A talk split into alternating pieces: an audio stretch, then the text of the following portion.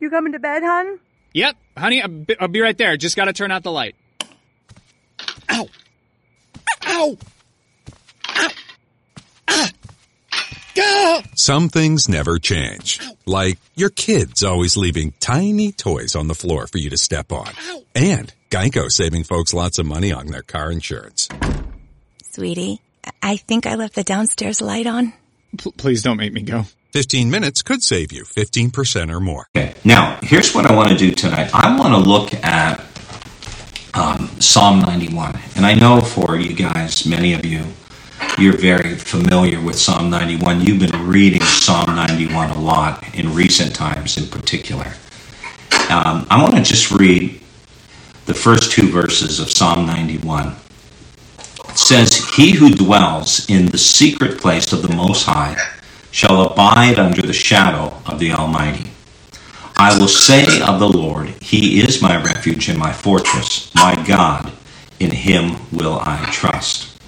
And then in verse 10 it says, No evil shall befall you, nor shall any plague come near your dwelling. Now, many people today are not just concerned about what's happening with COVID 19, they have moved into a place of paranoia, um, anxiety, great fear. And, and I understand that. Um, I'm just going to mute this because of the background noise. Sorry, guys. I understand that that people are concerned. I, I understand that we should be concerned. But here's the other thing that we need to understand that God has not given us what a spirit of fear, but of power and love and of a sound mind. So we need to recognize that even though we should be concerned, there's a difference. There's a fine line between being concerned about something and actually crossing that into a place of fear. And fear often causes us to either run ahead of God's will or it paralyzes us so that we lag behind God's will.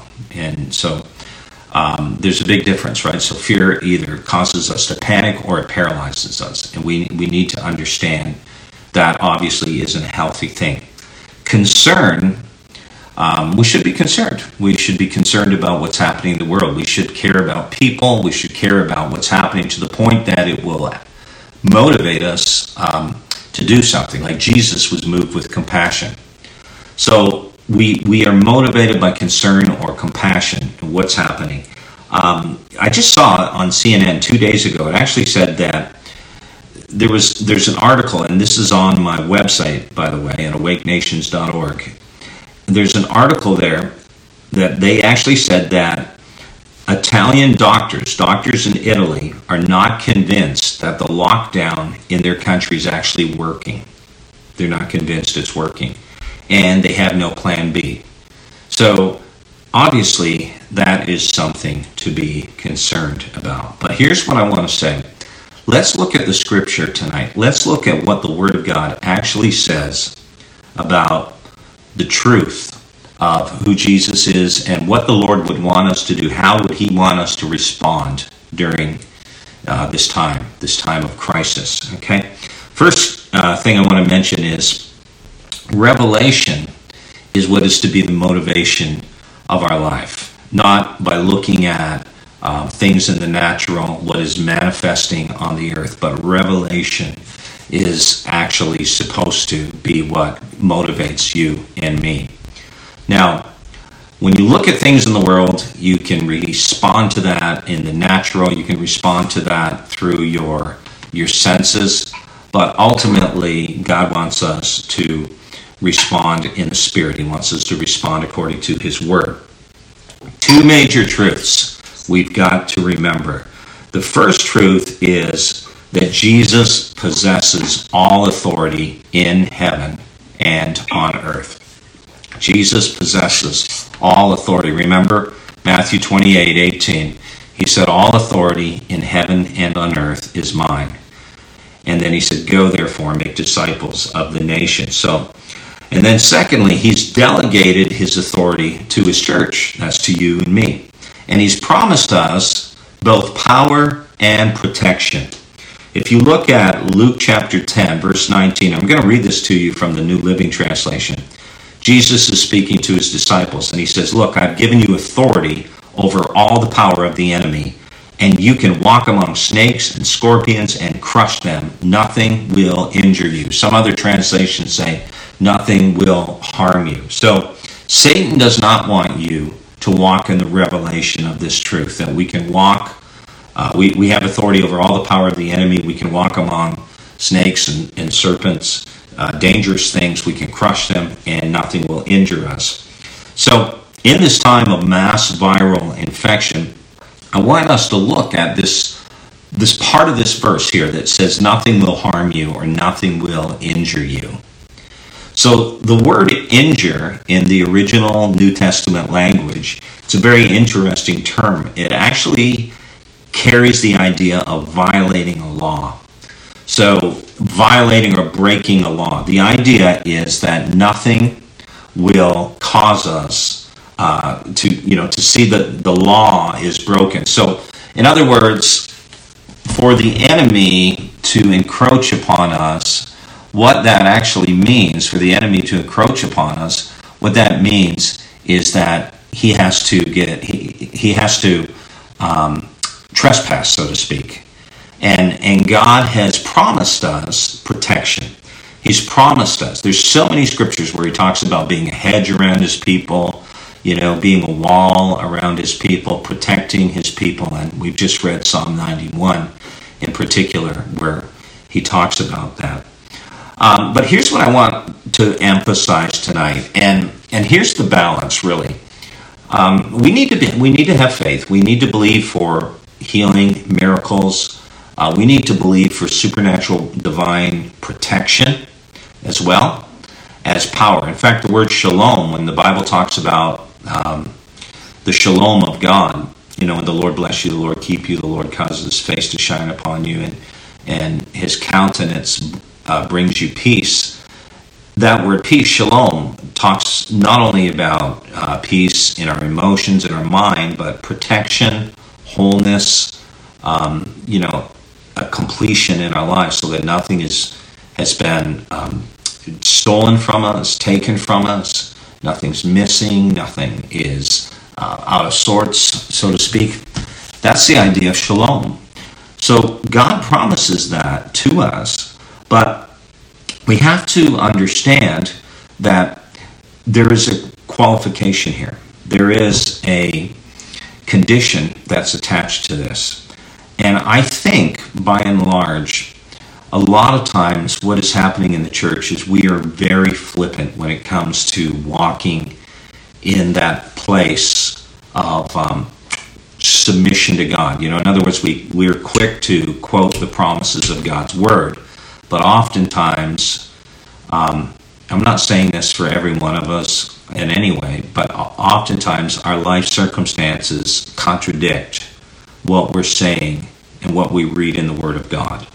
So, why is that? You know, for example, if God wants us to be healthy, why is it that we struggle? Well, there's things in the natural that we do, obviously, that can cause us to be sick, um, that can affect our, our health. Um, so, so it goes beyond that, right? It goes just beyond quoting the scripture, right? If you do things that abuse your body and you do that for too long, then ultimately you're going to get sick. We know that.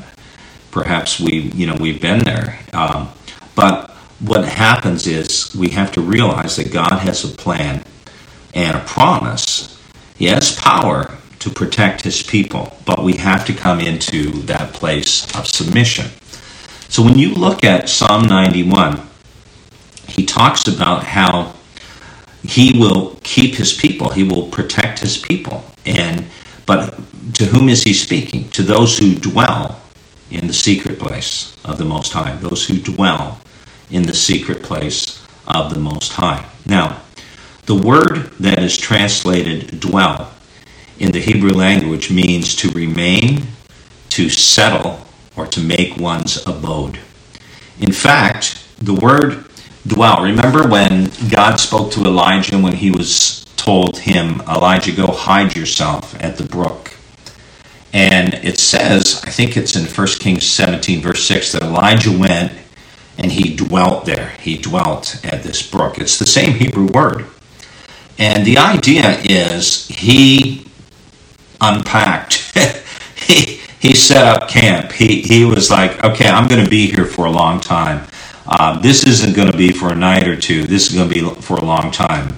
You know, for some of us, maybe that's the reality where we're at right now. You know, how long is this uh, COVID 19 thing going to continue? I don't know. But, you know, the, the truth is, guys, we might be in this place where we're not having church for a long time. It might be weeks, a few more weeks, but it might be a few months. We don't know. But ultimately, uh, the, the fact is that we have to dwell in the secret place of the Most High during this time. In other words, we it's not just something we're passing through like, well, I'll stay over, you know, but it's more about habitation, not visitation, in other words. So that's the important thing. He who dwells, so he who makes his abode, he who lives, he who uh, makes his habitation in the secret place of the Most High God. Now, the word secret place is a very interesting term. It, it means a hiding place, it means a quiet place, but it also speaks of uh, a place where we get alone, we isolate ourselves, and we're just in, in a place of um, you know refuge or, or sanctuary is, is another way to put it. And the idea here is it's a very interesting term because not only does it mean the secret place. It is translated hiding place, it's translated secret place in Hebrew, but it can also be translated the place of the secret message, the place of the secret message.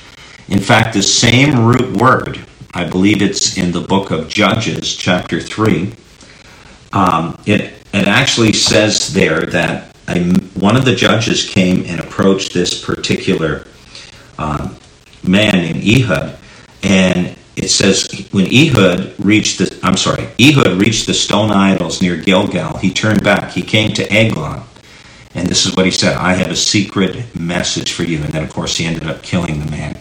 But that word, that term there, that verbiage, secret message, has to do with secret place. It's the same idea. So the idea is when we go into the secret place, that's where we receive the secret message from God. That's where God communicates to us. That's where God speaks to us. He gives us counsel, He gives us wisdom, He shows us what He wants to do. That's exactly what happened to Elijah, right? He, he told him to hide. He did, and then after a while, uh, when the brook dried up, the word of the Lord came to him again, spoke to him. But I really believe during that whole time that he was hiding in the brook Cherith, there was something very profound happening. There was deep communion with God. There was intimate fellowship with the Father that was happening during that time. And right now, for many of us, um, we have some some people are, are probably busier than they've ever been, especially those who are in the front lines. But some people, maybe many people, things have slowed down. And I really believe for God's people, regardless of whether we have uh, you know, been living a busy life, or or now things have slowed down, or it's busier. Regardless, we still have to be intentional about taking that time to really live in the secret place with Him, and that involves prayer, and that involves study, that involves getting closer to God, but it really has to do with communion. And that communion with God, fellowship with God, doesn't just happen when we're praying, and it's a 24 7 thing.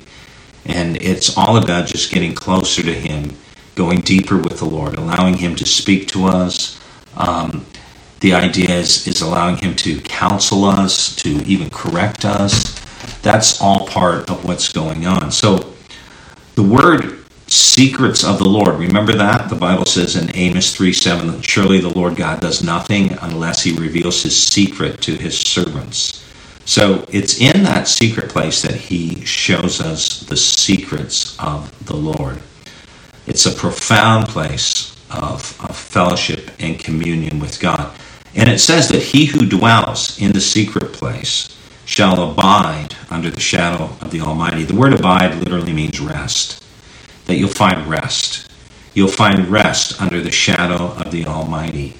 And then he says, I will say of the Lord, He is my refuge, my fortress, my God. In Him I will trust. So, verse 2 really explains it all. He's saying, you know, God is my shelter, He's my refuge, He's my fortress. In Him will I trust. That's what it's all about. Learning how to get closer to Him, to draw closer to Him, and go deeper in worship, deeper in prayer, deeper in communion. And so, this whole idea about um, the word nothing shall harm you, nothing shall violate the law, means that the enemy is held at bay. The enemy is not able to attack us when we're fully submitted to God. And, and I know that's contrary to what a, peop, a lot of people say. And I'm not saying that he doesn't try, but there comes a point where we live in peace. You know, the Bible says he makes wars to cease. The Bible says that in, in Proverbs 16, verse 7, when a man's ways please the Lord, he even makes his enemies be at peace with him. So there comes a point where things have to rest. There, we enter into rest, where we begin to see the promises of God come to pass. The enemy is no longer harassing and haranguing us. And the word salvation, I've said this many times for those of you who've listened to um, listened to me minister. Um, the word salvation in the New Testament, soteria, one of the way, ways it can be translated means to be free from the harassment of an enemy. Freedom from the harassment of an enemy. And you can look at Luke chapter 1, verses 74 and 75 to, to support that. So God brings us into a place because we're submitted to Him. Here's the idea I, I, I, sent out the email and I talked about the difference between a kingdom citizen and a kingdom subject. Excuse me. So, a citizen, you know, you can be born in a country, you're a citizen. Um, you can live somewhere, naturalize, you become a citizen. But subject is always tied to theocracy or monarchy. There's a big difference. Now, when you are a person who's, who is uh, wanting to exercise dominion, you're wanting to live out your, your destiny, you want to walk in the fullness of the power of the Holy Spirit, just like the Bible promises, right? When God created Adam and Eve, He gave them dominion over everything, right? Jesus gave us all power and all authority. So if we want to live in that place where we experience both the power and the protection of the Lord in our lives, then honestly, we have to be in a place where we're submitted to God as well. The word kingdom, you know, when, when Jesus told us to pray, for thine is the kingdom, the power, and the glory, that particular part of that prayer means that we are acknowledging his absolute authority that He is the King of Kings. He is the ruler. He has all power. He has all authority and, and dominion.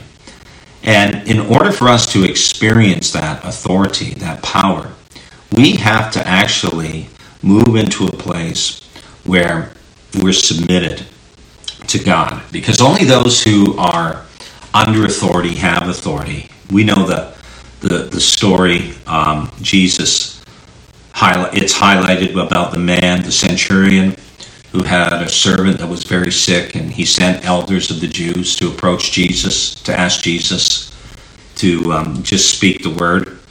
And you know what ended up happening is he they said to him, "This man, the centurion, says, Lord, don't trouble yourself. I do not deserve to have you come under my roof." That is why I did not even consider myself worthy to come to you but say the word, and my servant will be healed. For I myself am a man under authority, with soldiers under me. I tell this one, go, and he goes, and that one, come, and he comes. I say to my servant, do this, and he does it. So the whole point is, I understand that if I want to have authority, I need to be a man who is under authority. And I really believe what he was saying to Jesus is, I recognize the authority that you walk in because you are completely submitted to your Father.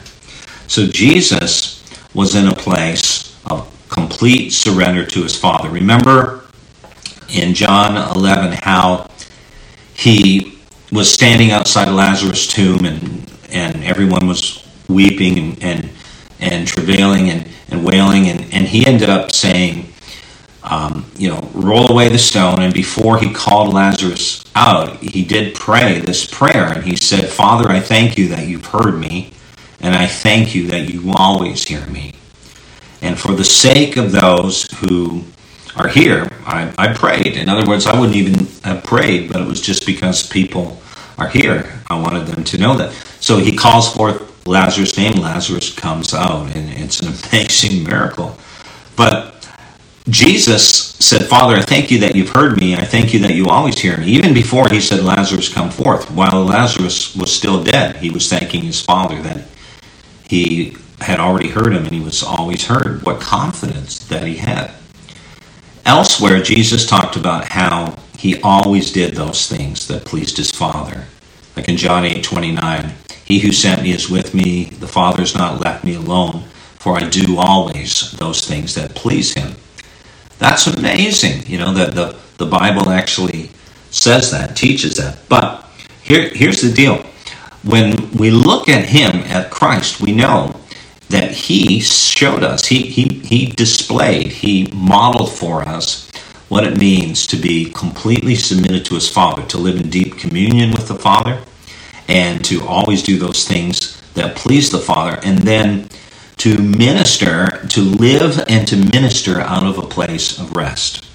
You know, Jesus said that the enemy the enemy is coming against me, but he has nothing in me. You know, he, he said, Look, I'm not afraid of the enemy. I'm not concerned. He has nothing in me. He has no authority over me, in other words. So, this wall, so to speak, this divine protection was in Jesus' life and no one could hurt him, no one could harm him. Uh, Jesus touched lepers. Guys, do you know how contagious leprosy was?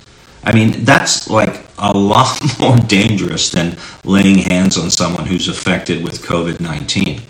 Jesus did that. You know, in the in the Old Testament, if a leper came close to you or touched you, of course you were um, you were infected. You were you were defiled, so to speak. But in the New Testament, Jesus actually went out of his way and he touched lepers.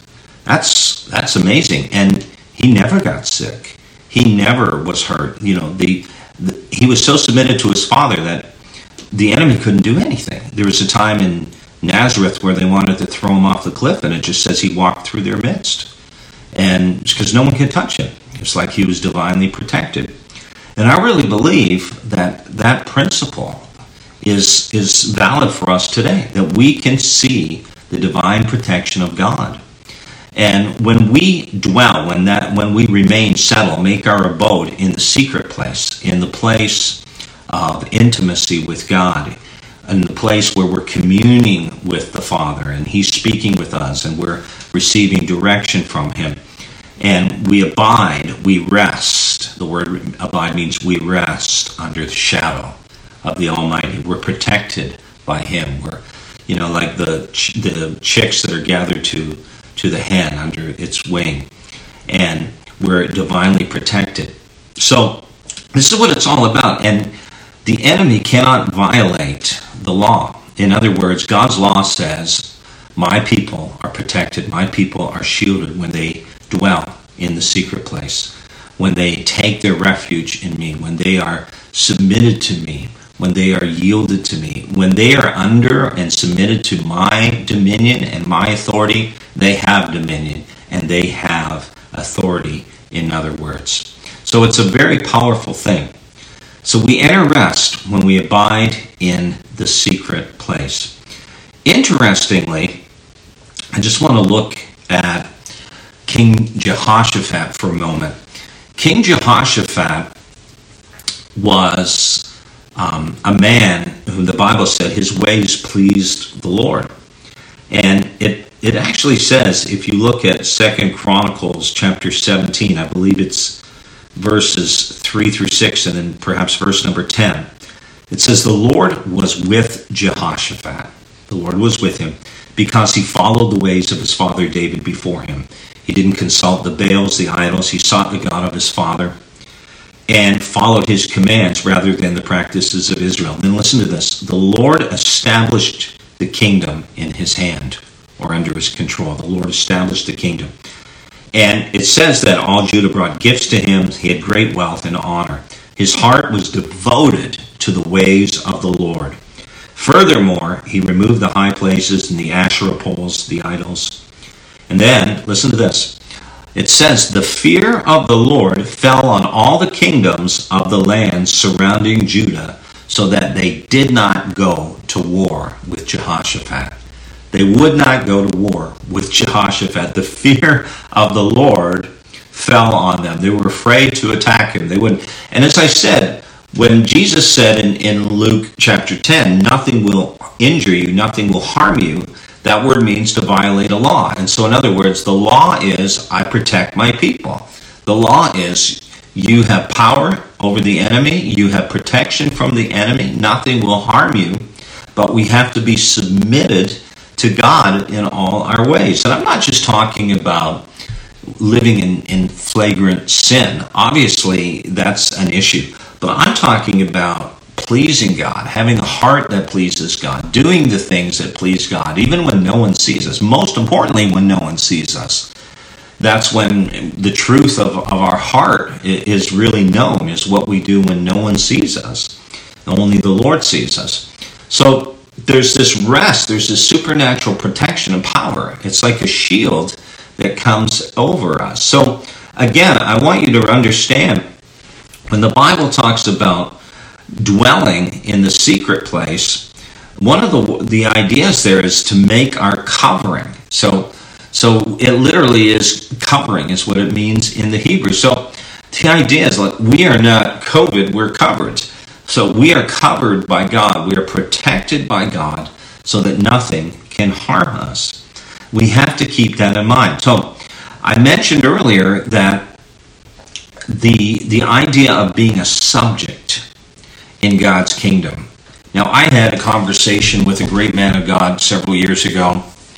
Um, it's not important for me to to say his name, but this great man of God um, has written many books about the kingdom, and he talks about kingdom citizens in his writings, and certainly there are kingdom citizens, but I personally feel that citizenship is more of a, a, term that is used in a, in a republic or in a democratic culture. Subjects have to do with kingdom. In a kingdom, yeah, we're citizens, but we are subjects first and foremost. And a subject, I looked this up in the dictionary, in Merriam Webster Dictionary, says a subject is one who lives in the territory of, enjoys the protection of, and owes allegiance to a sovereign power or state. So again, see those three aspects one who lives in the territory, one who enjoys the protection. Come on now. We live in God's kingdom and we enjoy his protection. Isn't that awesome? And then thirdly, here's here's our part. Here's our responsibility. We owe allegiance to the King of Kings. We owe allegiance. We pledge our allegiance, so to speak, to the kingdom of God.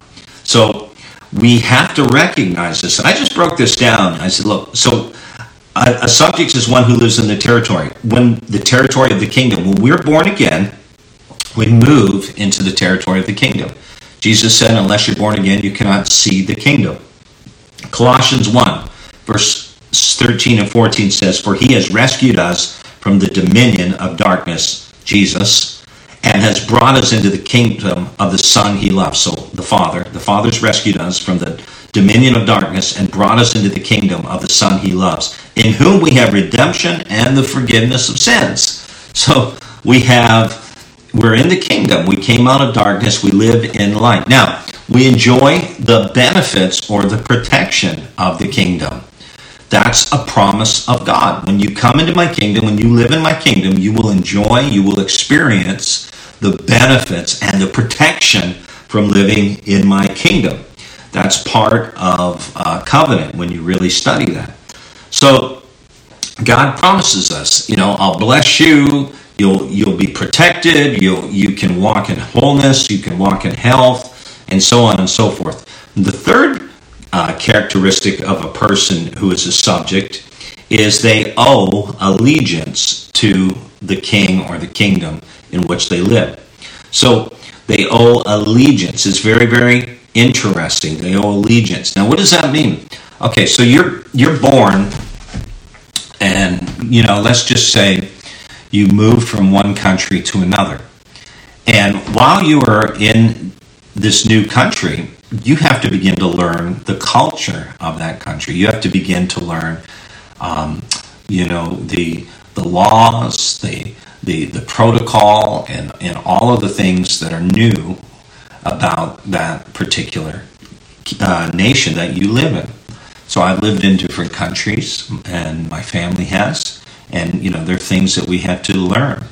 Even certain words, how we talk, we had to communicate a little differently, and that's all. Gearheads know that some projects need so many parts, it feels like you need a whole storage unit just to store them. That's what eBay Motors 122 million parts are for. Think of it as your virtual parts garage. They've always got the right fitment at the right prices. Use the eBay Motors app or visit ebaymotors.com. Let's ride.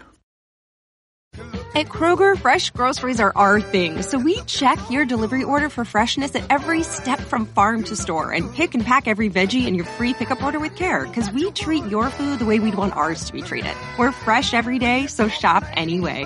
Kroger, fresh for everyone. Free pickup on orders of $35 or more. Restrictions may apply. Get more ways to save at the Buy Five or More Save $1 each sale. Just buy five or more participating items and save a dollar each with card. Kroger, fresh for everyone. Part of understanding culture, understanding, you know, how to operate under the state that you're now living in. So it, it has to do with that. And Jesus told his disciples, in fact, his apostles, to go into all the world and make disciples. And in Matthew chapter 10, verse 5, it was the apostles that he sent out to preach the gospel to the nations. Now, the word apostle was originally used before Jesus' day to speak of someone who would be sent out from the Roman emperor to do two things to represent and to cultivate the culture of the Roman Empire within a newly conquered territory. So, when the Romans would go in and they would conquer a territory, they would send someone in who was like an apostle and he had a team. He had educators, philosophers, he had builders, he had uh, different people that would go with him to try to teach these new people the culture and the means of, of living in under the Roman Empire. So an apostle was one that would be looked to to help reshape culture and to bring people in alignment with the values and the practices of the conquering kingdom. All right? So when our allegiance is fully given to the King of Kings, when we are submitted to the culture of God's kingdom, then we can enjoy complete protection or all the benefits of the kingdom. When we're submitted to the empire, so to speak, when we're submitted to the kingdom, then we can experience the benefits of the kingdom, protection, and all of the provision, the power that is available to us. I want to just touch on a, couple other things here just before we, we take a little bit of time and we pray. Um, the first thing that I want to mention is when Israel was in Egypt, I've been thinking a lot about this recently. When Israel was in Egypt, you know, they were slaves. They were poor, they were beaten, they were subjugated, they were sick, I'm sure. There was a lot of things uh, that came upon them. I'm speculating, I guess, about the sickness part. But what ended up happening is they certainly they were slaves. Is God said, okay, the time has come. I'm going to deliver you. I'm going to take you into Canaan. I'm going to give you this land flowing with milk and honey.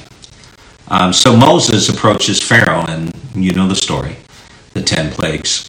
But when Moses approached Pharaoh and he demanded, God says, Let my people go. You know, when Moses did that, I think there three times it's recorded, I believe, that he did that. He never said, Let God's people go so that I can take them into the promised land. He said, Let them go, God says, so that they can worship me or hold a feast in the wilderness. They can worship me in the wilderness or they can hold a feast in the wilderness. There's two different uh, words he used or in, in, in the Hebrew language. So the idea was let me take God's people out into the wilderness so they can sacrifice to God, they can worship God in the wilderness. And Pharaoh might have thought, okay, and bring them back, right? But um, the point is, God was wanting his people to understand that they needed to go into the wilderness to learn to worship God. If you look at other translations, you'll see some translations like the King James say that they may serve me in the wilderness.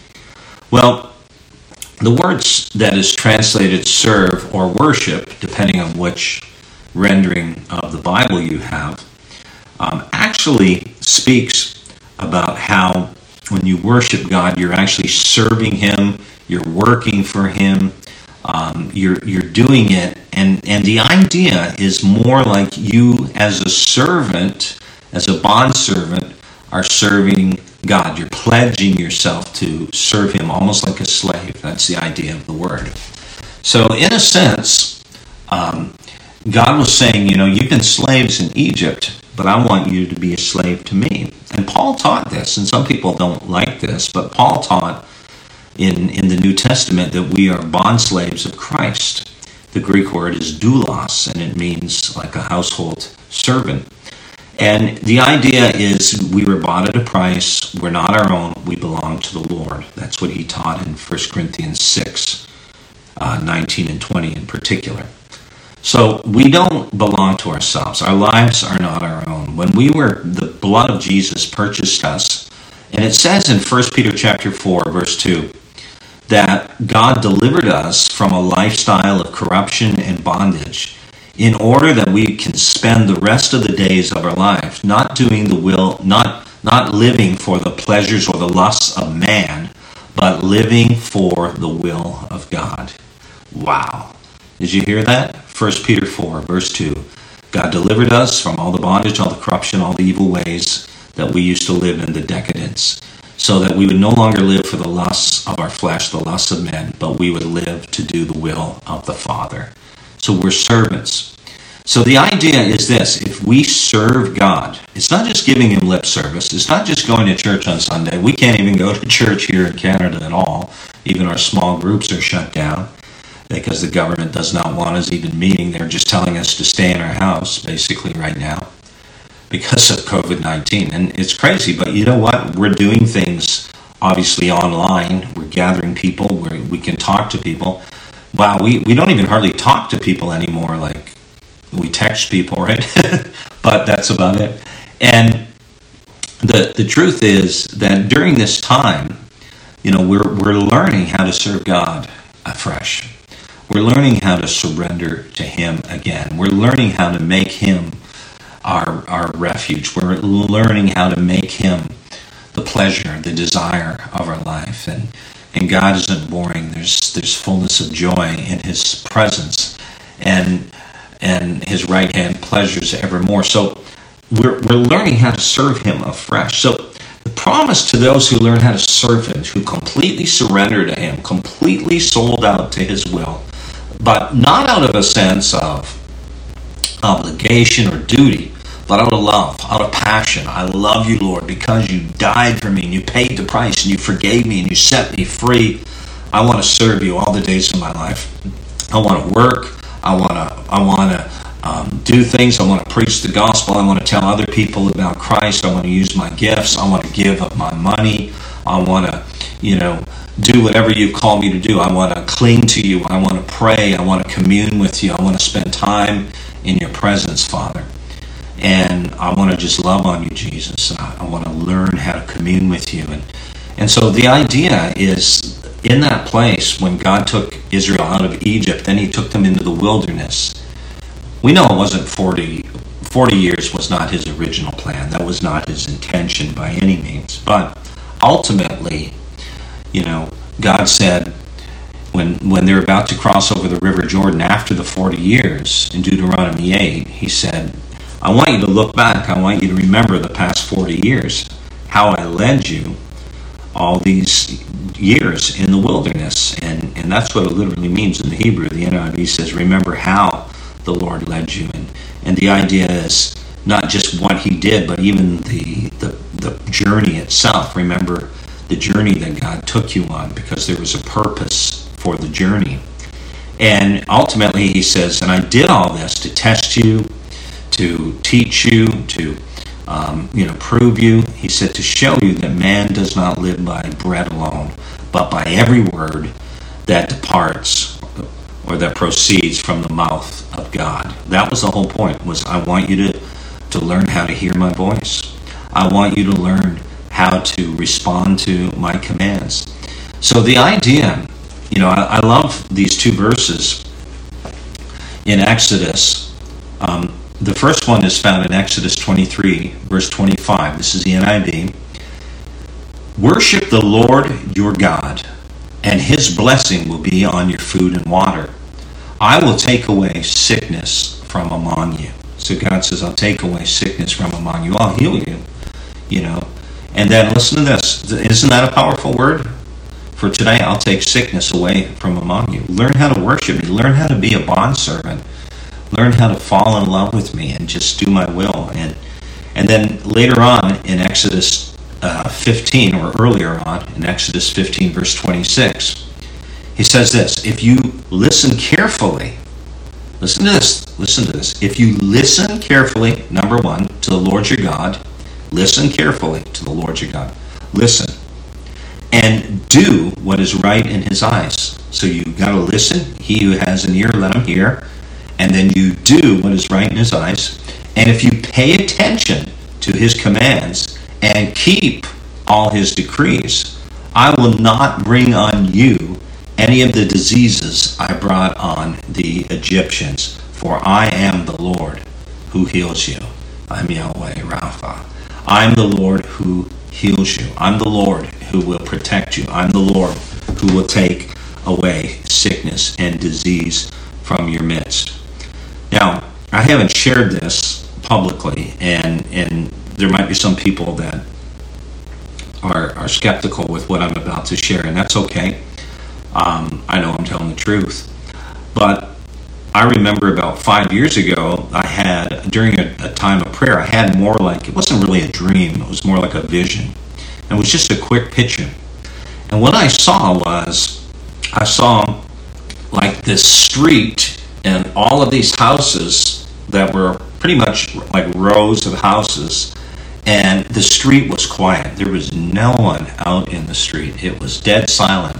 And I could see inside homes, and I saw every, you know, few homes, maybe every, I don't know how many, but every few homes, there were people gathered and they were praying.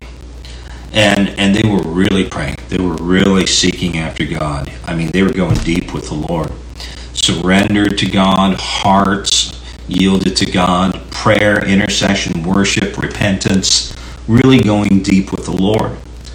And I could tell that it wasn't like a large group of people. This is the thing that was interesting. It wasn't like 15 or 20 people gathered in a house, you know, people from church maybe in a small group or a life group or something. This was just a few people.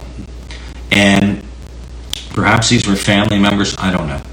But they were praying, and then all of a sudden, I just heard, It's over. And there was this great peace, there was this great calm.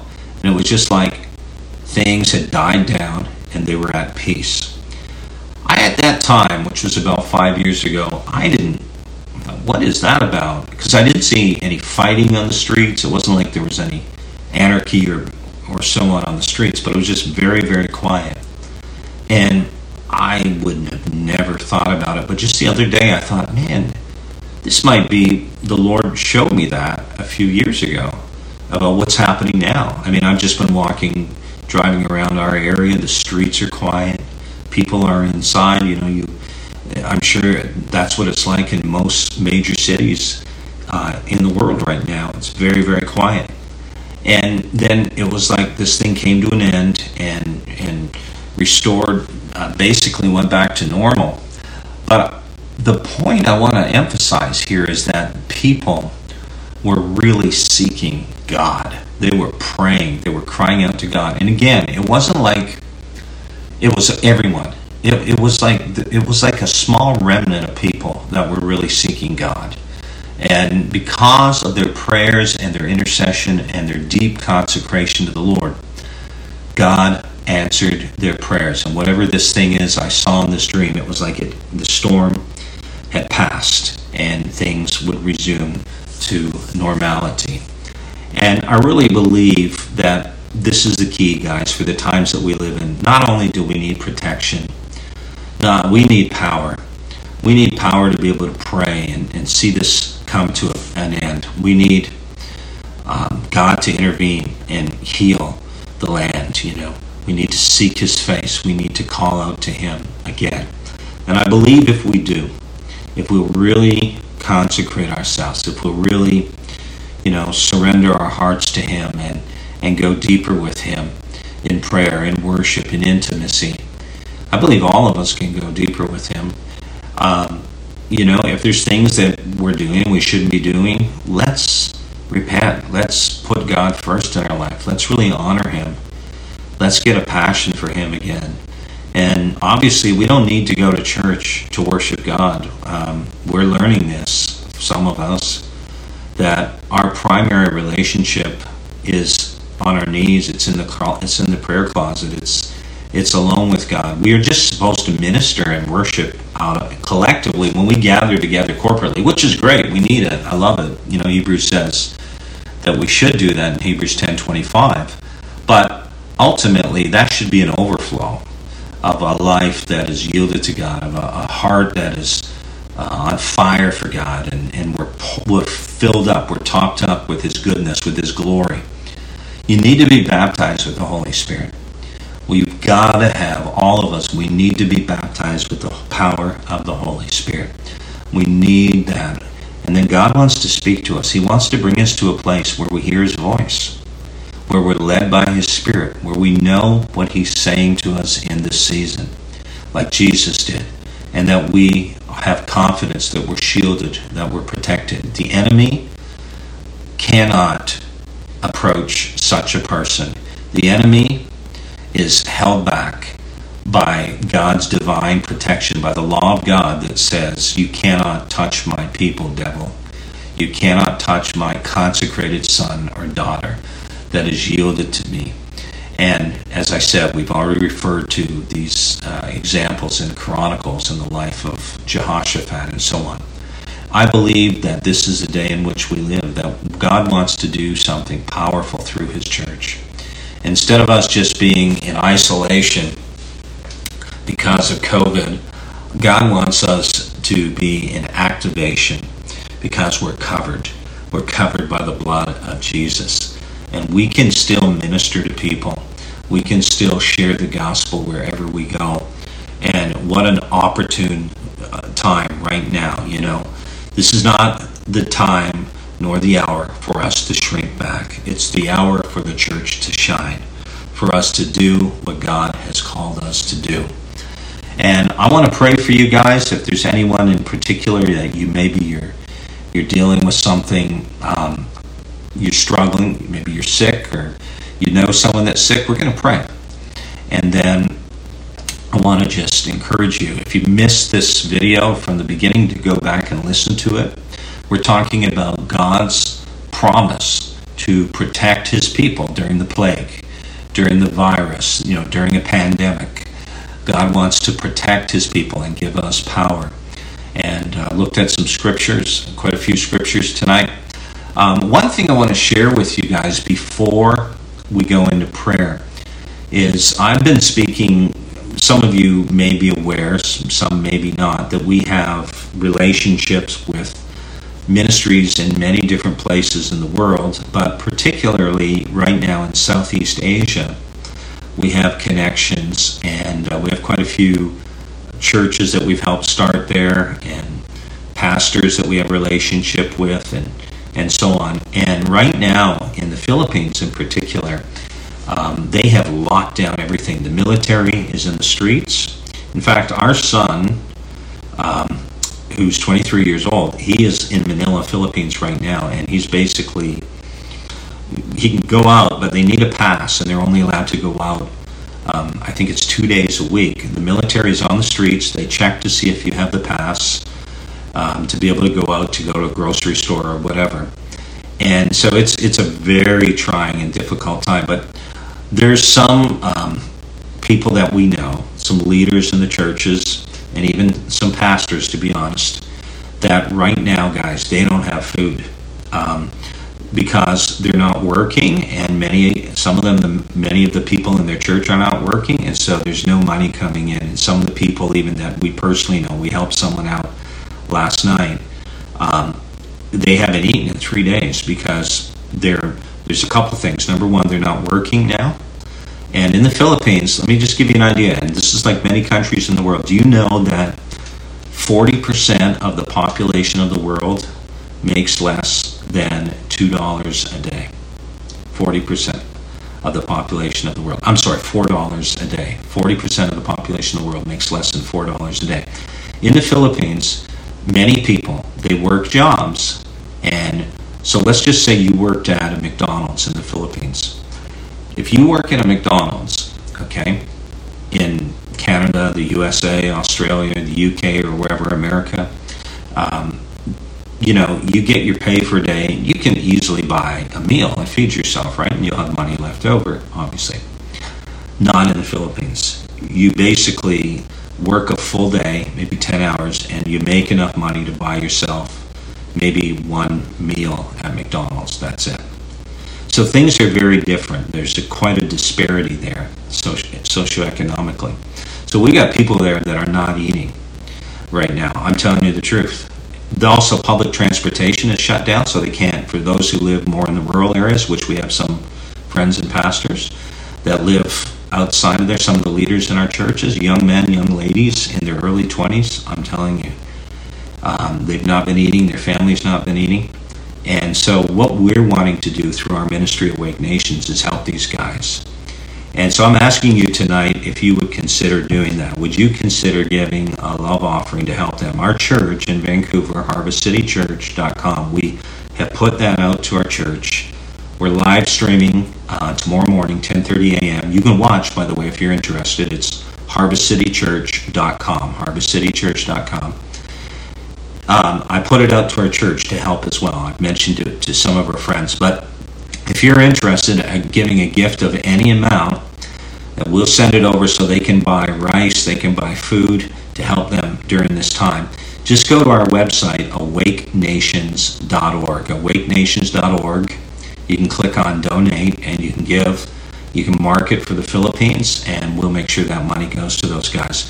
If you live in Australia or uh, Canada, you would prefer to um, just contact me. You can email admin at awakenations.org and that'll go to us and we can show you how you can give in the United States, I'm sorry, in Canada or in uh, Australia as well. But the, the PayPal thing on our website works for everybody, okay? So thank you for um, considering that. It's uh, heartbreaking, it really is. Um, that people are, are really suffering. And check it out, guys. Like I mean, Google it, verify it. I'm telling you the truth. It's it's terrible what's going on right now. So okay, um, let's pray, and let me minister to you guys. I want to pray for you during this time, and um, I, I'm not sure if yeah, we'll, we'll just let me just take a few moments, and we're going to pray about some of the stuff tonight. Thank you so much for joining in, okay? Father, we thank you for the gospel of Jesus Christ. We thank you for your power. We thank you for your love. You love us so much. You love all people. You love the Muslims. You love the Hindus. You love the Buddhists. You love the atheists. You love the Catholics and the Christians and and um, Father, all the other people in the world. You you love people everywhere, and we thank you that this gospel is for all people. We thank you, Lord, that you want everyone to come to know you. Jesus, you never started a religion. You you just offered eternal life. It's not about a religion, it's about a relationship with you, following you, knowing you, experiencing eternal life. Which Jesus said in John 17, verse 3 This is eternal life, that they may know you, the only true God, in Jesus Christ, whom you've sent.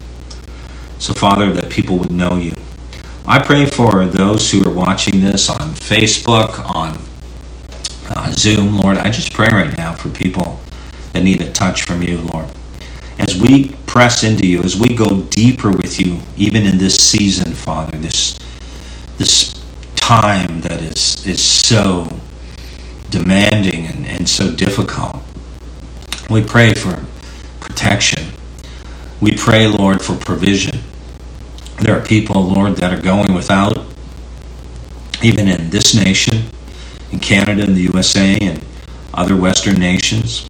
I pray you would meet their needs. I pray for those in other parts of the world, in Africa, in Asia, in Lord, other places in the world, Father, in uh, South America, North America, Lord, in Asia, in Australia, in Europe. I just declare, Father, in Jesus' name, the islands of the sea. Father, we thank you for your goodness, your love, your mercy, your compassion. And I declare in Jesus' name that your church would arise and shine. Arise and shine. The Bible says, Behold, darkness shall cover the earth, and deep darkness the people. But the Lord is risen upon you, and his glory shall be cover you, shall appear upon you. And, and Lord, I thank you for that, for the truth that we can arise and shine, and we can manifest your goodness and your glory in this day and age. Thank you so much, Father.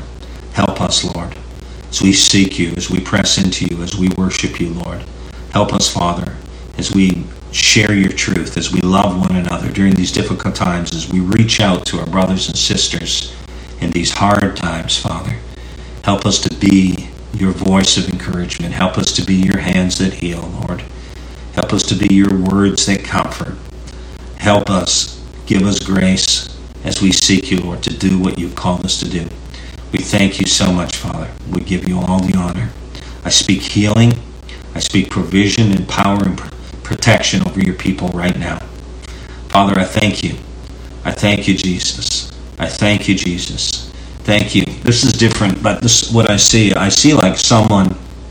This is like a young man who I saw him in a room, and it was like he was talking to one of his parents, maybe both of his parents, and then he walked out of this room, and uh, parents were concerned. They were upset but I feel like the Lord is saying that don't you worry, I'm going to draw this person. I'm going to draw this, I believe, I don't know if it's a man, a young man or not, but I'm going to draw this one to my side. I'm going to bring them back.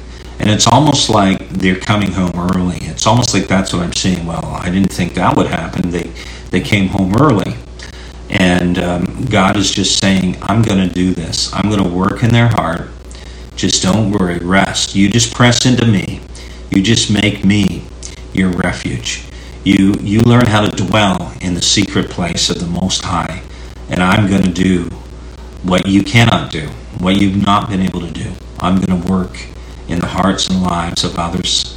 I'm going to do miracles. I'm going to draw sons and daughters back to me, and it'll be my work as you rest, as you do my will, as you worship me and trust me you'll see that I'm going to do what you are not capable of doing. We thank you for that, Lord. Jesus said, Unless the Father who sent me draws you, no man can come. And so we thank you, Lord, for that truth. We declare that, Lord. We thank you for salvation in our households. We thank you for provision, clarity for direction, I thank you, Lord Jesus, for um, unsaved spouses coming to you. Lord, I thank you for provision. I thank you for setting the lonely in families. And Lord, ultimately, for causing your church to be victorious in these dark and evil days, Lord. And we come against this COVID 19 virus in Jesus' name. We just negate your power in the name of Jesus. We speak that your lifespan would be shortened.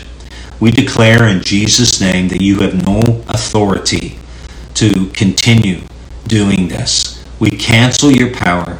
We, we negate your effect in Jesus' name. And we speak that this would be short term. We speak in Jesus' name that things would go back to normal quickly. But Father, we know more importantly is the work that you're doing in our hearts in these times.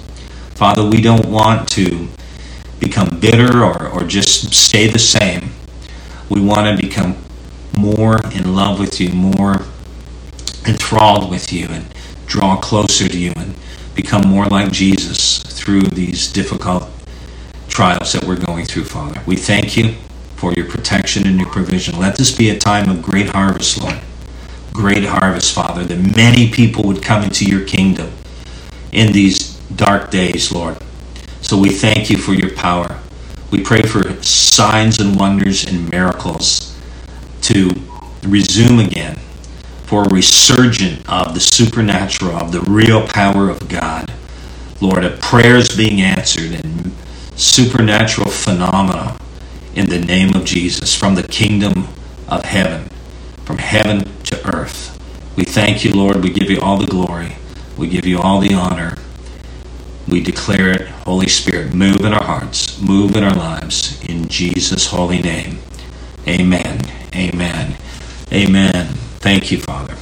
Amen. Um, one more thing I just want to mention our school of ministry, which is college.awakenations.org, college.awakenations.org. We've got some free courses on there. In fact, one of our courses right now on the kingdom, we just um, made that available free of charge for people because we know right now there's a lot of people with extra time on their hands, and why not study the Word? So, guys, um, feel free to check that out and register for courses. That we have some that you pay for, but they are very affordable and you just go on, you watch the videos, you study the notes. There's some activation things as well as you can do. So that's college.awakenations.org. Our regular website, awakenations.org, we got a lot of teaching resources on there. Our podcast, we're on Spotify, on Google, on Apple, uh, a lot of different stuff.